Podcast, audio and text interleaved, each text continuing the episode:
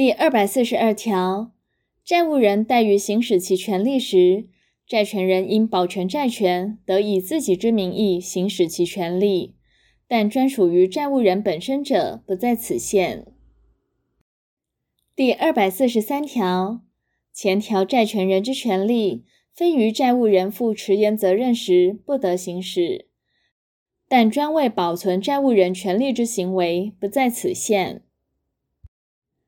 第二百四十四条第一项，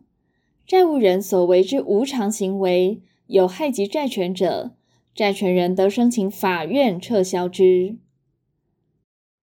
第二项，债务人所为之有偿行为，于行为时明知有损害于债权人之权利者，以受益人于受益时亦知其行事者为限，债权人得申请法院撤销之。第三项，债务人之行为非以财产为标的，或仅有害于以给付特定物为标的之债权者，不适用前二项之规定。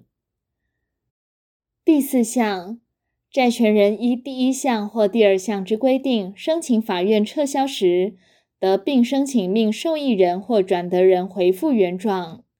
但转得人于转得时不知有撤销原因者，不在此限。